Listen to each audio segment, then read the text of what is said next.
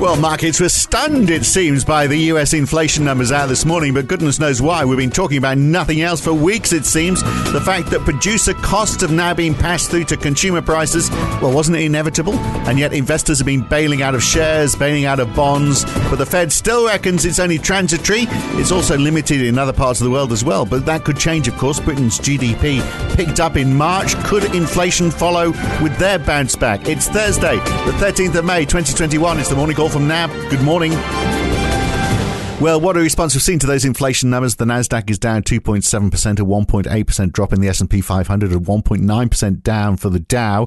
Uh, this hasn't spread to Europe, though, where the equities are up. In fact, a zero point eight percent rise in the F T S E one hundred. The U S dollar rising sharply on the news, up almost zero point six percent, actually zero point seven percent earlier. The Aussie has fallen one point five percent. The euro and the pound down almost zero point six percent. And bond yields, ten-year treasuries, up six basis points to one point six nine percent, not quite as high as as late March, but of course, you know, we won't, we'll stay, they won't keep rising. Uh, European yields are also up four or five basis points. German ten-year bunds are at minus zero point one two percent, which is actually the highest they've been since May two thousand nineteen.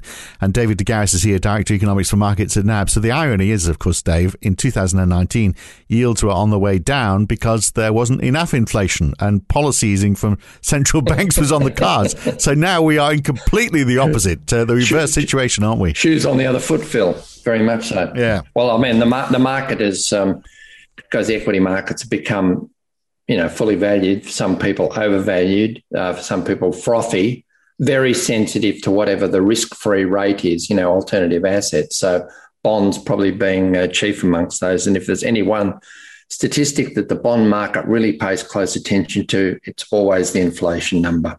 And today's didn't, didn't disappoint. No.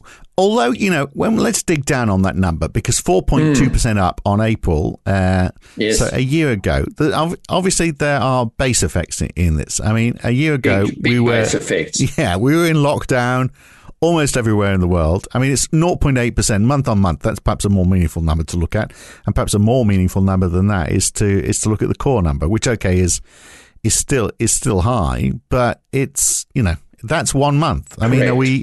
Is the market overreacting to all of this? It's been interesting. I would say, Phil, arguably the bond market reaction has been pretty mature, and I'm going to explain that a little bit more in a moment. But you could argue that the equity market has overreacted to this figure if the market thinks that, if the equity market thinks that this might inspire the Fed into action in terms of increasing the cash, the Fed funds rate at an earlier than expected time. So, you know, when you unpack how the uh, the bond market reacted to this figure, you're right. The most important numbers are prob- now are the month-on-month rates, and you've got still got these base effects coming through. So there's another negative one or negative point one that will fall out next month from the headline and the core rate. So the year-on-year rate is probably going to go up further if the month-on-month rate is similar next month to what it is this month. Mm. Um, but the market was aware the, was aware was aware of all that. So when you dig into the C P I, I guess there's two ways of looking at this. When you dig into the C P I, there were four particular components that explained more than one half of the core, the rise in the core C P I, and they were airline fares, what the what the C P I calls lodging, let's call that hotel room rates, car and truck rentals, and used car prices. So the first, that those first three very much relate to the to the reopening of the economy, people travelling more, taking holidays, all mm. those sorts of things. Now, I mean, um, so that's very much a mix of the reopening story and the COVID-related factors. You know, the, the semiconductor chip shortages, people buying used cars, buying wanting to buy cars because they don't want to travel on public transport. And you can't get a new car, so what do you do? You bid up the price of, of used cars, yeah. right? So, yeah, I mean, that, that just tells you that the market is is working there. So, you know, if, from that point of view, you would have to say that, you know, this is what the Fed has been warning about for some time, and what they've been, what Powell and, and the others have been saying is, don't get alarmed with this. You know, this is what happens when demand and spending come back online. It's going to take time for supply to keep up with that. And then that, that was the point that uh, Rich Clarida was take, saying today from the Fed, it's going to take time. And, and this yeah. is just one number, right? So Bostic too. I mean, Bostic was saying four or five months before we get a clearer view of the trend. Yes, uh, yes.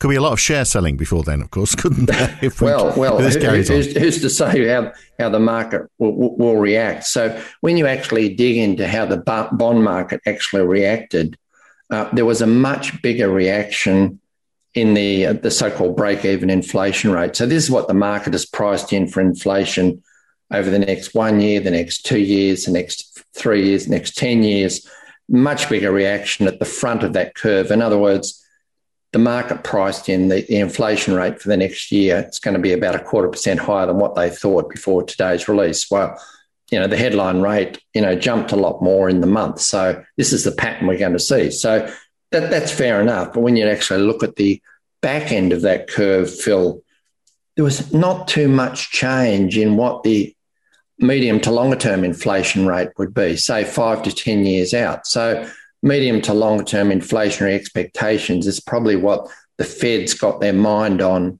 right now, the part that isn't transitory. How much is that going to carry forward two, three, five years and longer down the track?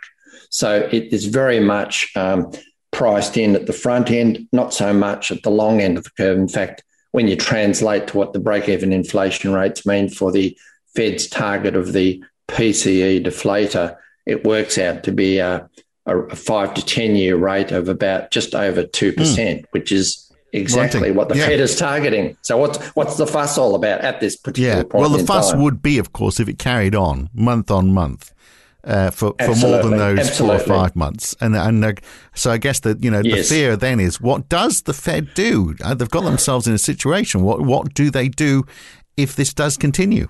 Well, I think the first thing to recognise is that the U S economy and other economies Our own haven't fully reopened. Uh, so we haven't got through this process yet. So you couldn't say this is it and, and we're not going to see any more news on this front. In fact, you'd have to expect more of this, wouldn't you?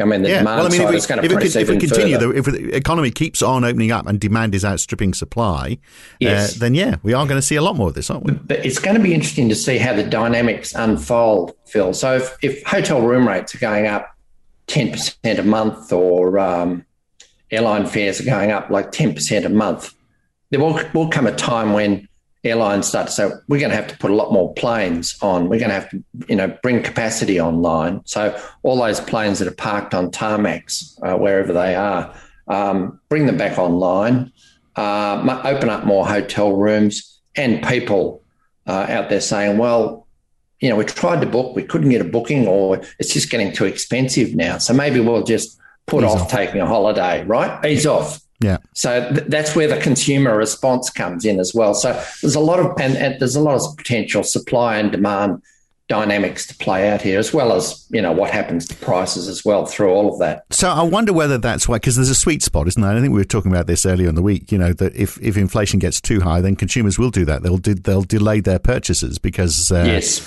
uh, you know, and, and so maybe it all evens itself out and, you know, maybe the Fed knows that and they're, you know, they're, they're encouraging it, it, this it, as well. It, it, it would be an interesting thing, wouldn't it, if consumer demand actually weakens off in the second half of this year, yeah. and the Fed has to come back with more quantitative easing. So, but, uh, you know, it, it, it, we're just living in a dynamic world. And I think the Fed realises, I think, wasn't it Clarida who said today, you know, it, it's uh, it's unprecedented and we just have to wait to see how the data plays out on all of this. But Europe, well, we're not seeing, I mean, obviously the, the, the, the speed of recovery is slower in Europe and we're not seeing, you know, this phenomenon yet. I mean, France's Not inflation yet. rate. I think that's right. one point two percent up year on year uh, in April for France. Germany's at two percent. Uh, you know, so uh, presumably because there's less demand to challenge those supply constraints. Uh, yes, so I think they're they're uh, they're later in the reopening mm. curve, and uh, you would have to think the U K is probably somewhere between the United States uh, and and and Europe. Yeah. But of course, the U K was hit hard last year, but. Uh, it's, you know, if today's G D P numbers are any indication, and we're only up to the month of March. So we're still talking yeah. about, you know, before a lot of the reopening, and that did surprise on the high side. So uh, what was it up? two point one percent in the month. Yeah. So Q two is looking pretty good for the U K, I would yeah, say. Yeah, because one point five percent down Q on Q for Q one. But, the, yeah, that was all January and February, because that March figure did show a huge rebound, didn't it? And that was before they did have... It did. So, I mean, yeah, is inflation going to follow quite quickly in the U K? That's going to be the interesting thing to see. It's going to be interesting, isn't it? Because, you know, when I listen to the B B C, you know, each morning, you know, talking to... you know, hospitality operators, pubs, restaurants and so forth, and all the plans they're putting in place for reopening, all the bookings they've got. So it, it, it, it's happening. It, it's happening before our eyes. It just takes time for this to be, uh, you know, uh, turned into to economic statistics. And wherever you look, there's extra costs. So it's not just the cost of getting uh, your inputs. It's also you have more inputs. So, for example, in the hospitality sector, you know, all those plastic screens that go up, the fact that you've got to, you know, your, your mm. capacity is only at half in many cases what it was before, all of that, you know, with the, with the same overhead. So all of that obviously is going to indeed, push the prices indeed. up. Indeed, more, more more staff to guide people to yeah. tables, uh, more staff for serving. No one can, you know, immediately walk up to the bar. That won't happen for at least... what, another five or six weeks in the U K. Yeah. So, uh, so all of that's cost. Yeah, well, right? I hate to put a downer on things. Uh, just in the last hour or so, a report uh, in, I think it's the I newspaper in the U K, saying that the, the Indian variant, uh, they, uh, that one of the advisors to the to the government's, the SAGE, the government's advisory board, is saying that they may have to d- oh, delay yes. the uh, the final lifting of the lockdown in June because the number of cases of the Indian variant has tripled in a week, and they uh, and uh, the number of cases overall has risen three days in a row, and they think that's because of the Indian variant. They don't know uh, just how yes. well the vaccine reacts to all of that. But yes, let's not. Well, let's... Well, we, we, we're going to find out, aren't we, by then, whether that's flowed through to uh, hospital admissions and yeah. worse, of course. Which are still pretty low. So, you know, hopefully, Absolutely. fingers crossed, vaccines still work. Now, do you want more inflation news? Food prices for New Zealand this morning, P P I for the United States. Uh, that's going to be interesting, isn't it? And uh, another chapter in this story. And uh, we also get the weekly initial jobless claims as well, which are expected to stick around five hundred thousand initial claims. So a slow recovery in jobs still. So, I mean, rising inflation with a slower economic recovery because of slow jobs growth, I mean, that wouldn't be the ideal roadmap out of this pandemic, would it? No. And and that's where the, uh, uh, you know, the, the businesses and consumers and how they respond to those price rises. So, I mean, price some price rises stick, others don't. I mean, if the demand is not there, then the price will adjust again. So that's to be tested out in the market. I'm surprised by just a you know final observation, and I'd be interested in your your take on this as well. Uh, equity's taking such a such a hit the last couple of days. I mean, we have been, and you know, obviously not just us, everybody has been talking inflation, inflation, inflation, inflation for weeks mm-hmm, now. Mm-hmm, it's as though mm-hmm. this came as a surprise. Yes, yes, it. it, it um And, you know, as I hopefully explained, the bond market has sort of almost played it according to the Fed's playbook for the time being. But yeah. the equity market is, um, has taken taken fright, and we've seen that in the currency markets as well with the uh, yeah. the rise in, rise in the U S dollar. But um, you know, a day's a long time, and this, it, it this market fell. We'll see. Tomorrow is another day where you and I might be I talking mean, about I mean, the complete net, net, Netflix, Amazon earnings are not going to go away tomorrow, are they? No. Okay. Very good. Uh, good to talk, Dave. Uh, we are talking to you again tomorrow. So, uh, yeah. yeah, stand by your beds for that one. See you soon. Cheers. Cheers, Phil. It's been a very big response, hasn't it, to one number. Let's see if it sticks. That's it for today. Back again tomorrow morning for N A B. I'm Phil Dobby. See you on Friday.